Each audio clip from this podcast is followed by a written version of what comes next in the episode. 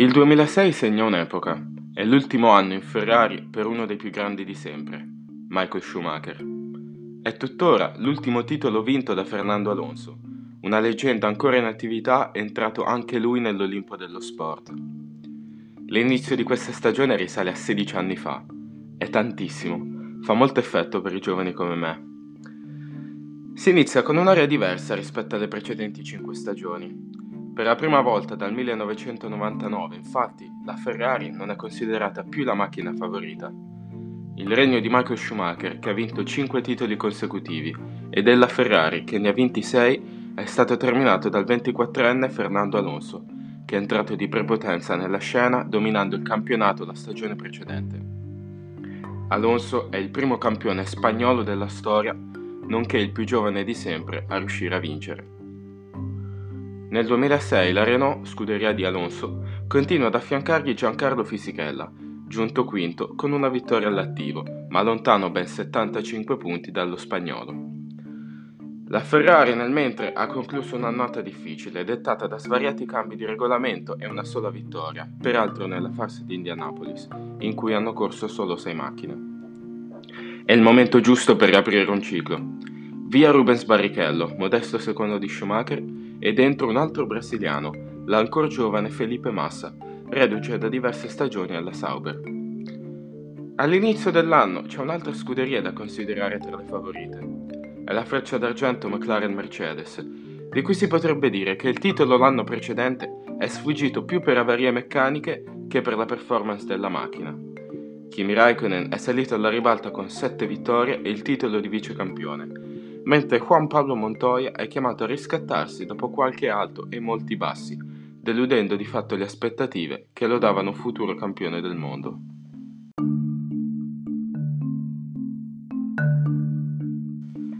La stagione si apre in Bahrain ed è subito Ferrari contro Renault. La squadra di Maranello dimostra che nel 2006 vuole fare sul serio e si presenta timbrando un 1-2 in qualifica con Schumacher in pole. Alonso è terzo, lo spagnolo si sbarazza di massa al via e poi si stabilisce come unico inseguitore del tedesco quando Felipe si gira a curva 1, peraltro rischiando un intamponamento nei confronti del pilota Renault sfuggito per questioni di centimetri. Alonso insegue e quando Schumacher entra per rifornire riesce a guadagnare qualche secondo ed uscirgli davanti nel momento della sosta, nuovamente per qualche metro. È una gara di dettagli con un duello di nervi che esalta le capacità di Alonso lo spagnolo vince in quello che si preannuncia un duello tra il nuovo talento della Formula 1 e il vecchio re. Raikkonen conclude terzo dopo essere partito dal fondo, ma per la McLaren sarà uno squillo isolato. In Malesia le carte si ribaltano. La pole position lo ottiene a sorpresa Fisichella, ritiratosi in Bahrain. Alonso è solo ottavo quando un problema al sistema della benzina lo costringe ad avere a bordo troppo peso. Schumacher sarebbe quarto, ma deve cambiare il motore e retrocede al quattordicesimo posto. Allora Fisichella vola verso la vittoria, mentre Alonso, che con una partenza super si era messo a seguirlo, giunge secondo. Il Raikkonen è messo fuori al primo giro da Klein, mentre Schumacher è sesto. Il campionato prende sempre più una piega a Renault in Australia. Alonso vince, Schumacher si ritira dopo una gara difficile in cui prende le barriere. Dopo tre gare, Alonso ha 28 punti, Fisichella Raikkonen 14, Schumacher 11. La Ferrari è chiamata a riscattarsi e Schumacher vince sia ad Imola che a Nürburgring, ma il vero problema si chiama Fernando Alonso. Difatti, lo spagnolo arriva secondo in entrambe le occasioni. Schumacher resiste con i nervi saldi in tutte e due le gare, ma sarà uno sforzo quasi vano. Infatti, il mondiale parla quasi solo ed esclusivamente Alonso. Lo spagnolo vince in casa a Barcellona pista dove Schumacher riesce a sbarazzarsi di Fisichella per giungere subito dietro. Alonso vince anche a Monaco, Silverstone e Montreal, dopo 9 gare a 6 vittorie e 3 secondi posti, 84 punti su 90. Schumacher ha perso un'occasione enorme a Monaco. Primo con qualche minuto rimanente in qualifica, il tedesco sbaglia alla Rascas e parcheggia la sua macchina in mezzo alla curva, senza toccare le barriere. Tutti i piloti dietro sono penalizzati e lui conserva la pole position. Alonso e il sorprendente Mark Webber recriminano, puntando il dito dicendo che l'abbia fatto apposta. Dopo una lunga investigazione, questo è anche il verdetto dei commissari. Schumacher deve partire ultimo, di fianco al compagno Massa, e alla fine è solo quinto. Con due secondi posti nelle successive gare si arriva in piena estate con la seguente situazione. Alonso 84, Schumacher 59. E il ferrarista è l'unico inseguitore. Fisichella e Massa sono troppo incostanti e Raikkonen non ha decisamente una vettura molto performante.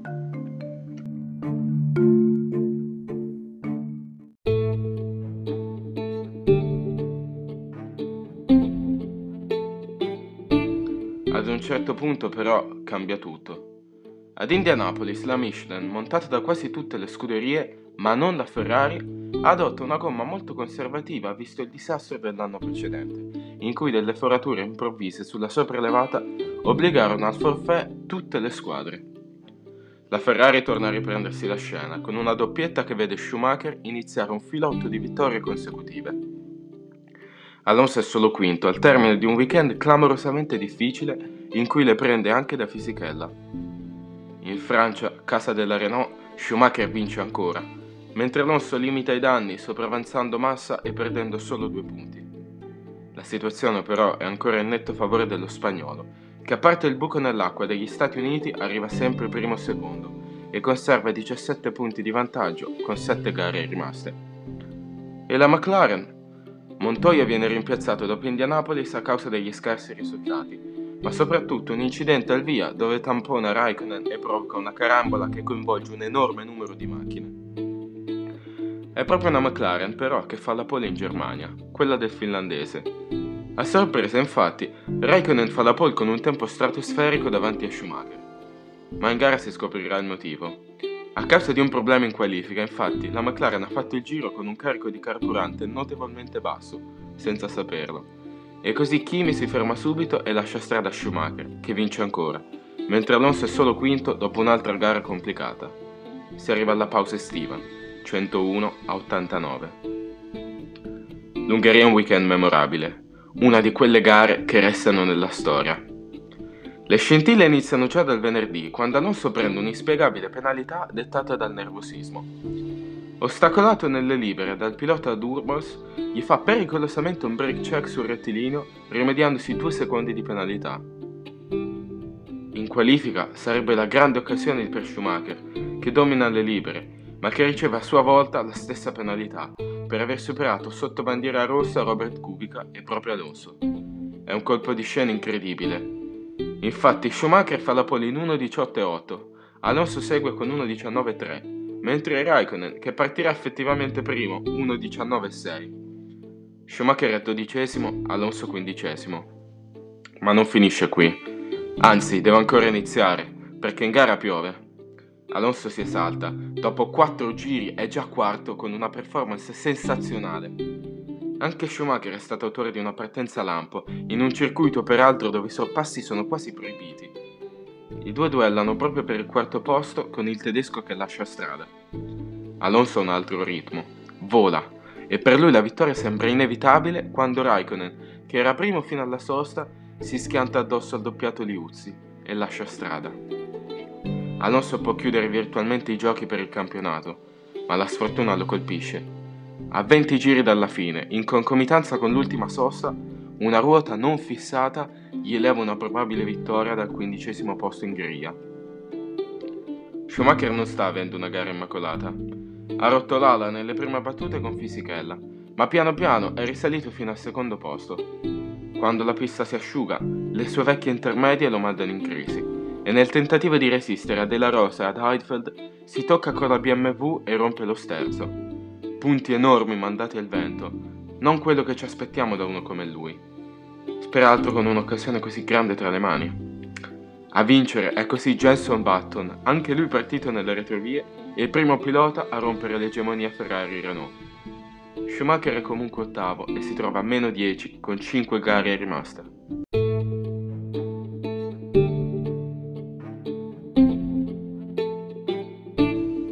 Turchia potrebbe essere un'occasione d'oro, perché la Ferrari, come da molte gare a questa parte, è ancora la macchina più veloce.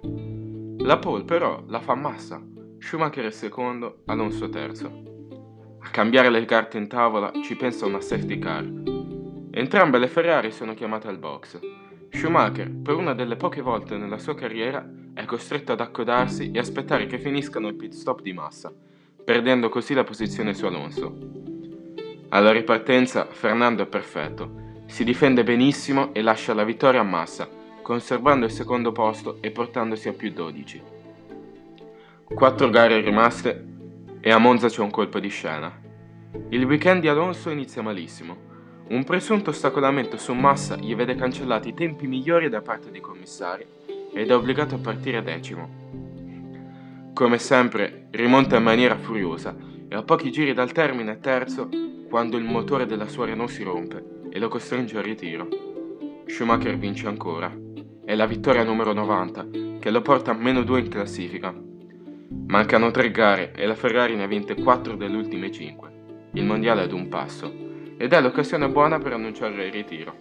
Per Schumi questa sarà l'ultima stagione della sua carriera, anche se poi ci ripenserà.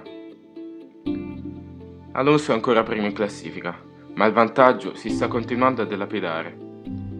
In Cina le cose sembrerebbero rimettersi a posto. Alonso fa la pole position dopo oltre tre mesi davanti a un'altra Renault, quella di Fisichella. Le Ferrari partono indietro, ma le condizioni sono ancora variabili. Piove, e questo infatti è molto significativo. Nonostante le Renault siano più veloci, la Ferrari la vince di strategia. Le gomme sono molto usurate per tutti, ma in queste particolari condizioni la gomma usurata può essere più performante di quella nuova. Al pit stop le Renault cambiano le gomme, la Ferrari continua con quelle vecchie. Improvvisamente Schumacher guadagna secondi su secondi su Fisichella un Alonso in incredibile crisi. Fisico passa al comando, ma dura poco. Schumacher li supera entrambi. A quel punto i Renault decidono di fare un cambio di posizione e rimettere Alonso secondo. Finisce così. Schumacher vince e in classifica è primo. I due sono a pari punti, ma il tedesco adesso conta più vittorie rispetto ad un Alonso che non vince dal GP del Canada. Sette gare fa.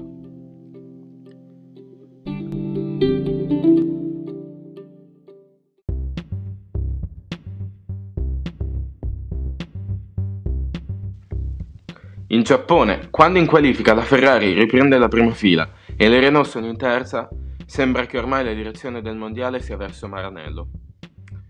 Le cose però nello sport cambiano in fretta. Le due Toyota, partite terza e quarta, si dimostrano subito poco cariche e vogliose di aver ottenuto un grande risultato in qualifica con poca benzina nella pista di casa. Alonso si libera di massa e insegue Schumacher. A 16 giri dal termine, Alonso è dietro di qualche secondo. Con questo risultato per la prima volta si troverebbe dietro in classifica dopo aver dominato la prima parte di stagione. Ma la fortuna è con lui. Per la prima volta in sei anni e mezzo il motore di Michael Schumacher si rompe. Una rimonta eroica, stratosferica nel mondiale, è messa a tacere da questo problema. Alonso vince e va più 10 sul 37enne, ma matematicamente non è campione. Si arriva in Brasile L'unica condizione è che Schumacher vinca sperando che Alonso non faccia punti. La prima parte del programma non è impossibile. In Q2 la sessione fatta con carichi di benzina minimi, Schumacher dà 8 decimi al terzo. Il secondo è Massa. Qualcuno però evidentemente vuole che il mondiale lo vinca lo spagnolo. Un problema alla pompa della benzina lo esclude dal Q3 e Michael è costretto a partire decimo. Alonso è quarto. Il mondiale ormai è un'utopia, ma in quella che per Schumacher è l'ultima gara, tutti si aspettano qualcosa di grande, di magico. Al primo giro Michael è già sesto e si prospetta ad attaccare Fisichella. Lo supera, è quinto già dietro ad Alonso. Vuoi per malizia, vuoi per sfortuna, Fisichella gli dà una pizzicata alla gomma. Foratura incredibile alla prima curva, appena superati i box, e Schumi precipita all'ultimo posto.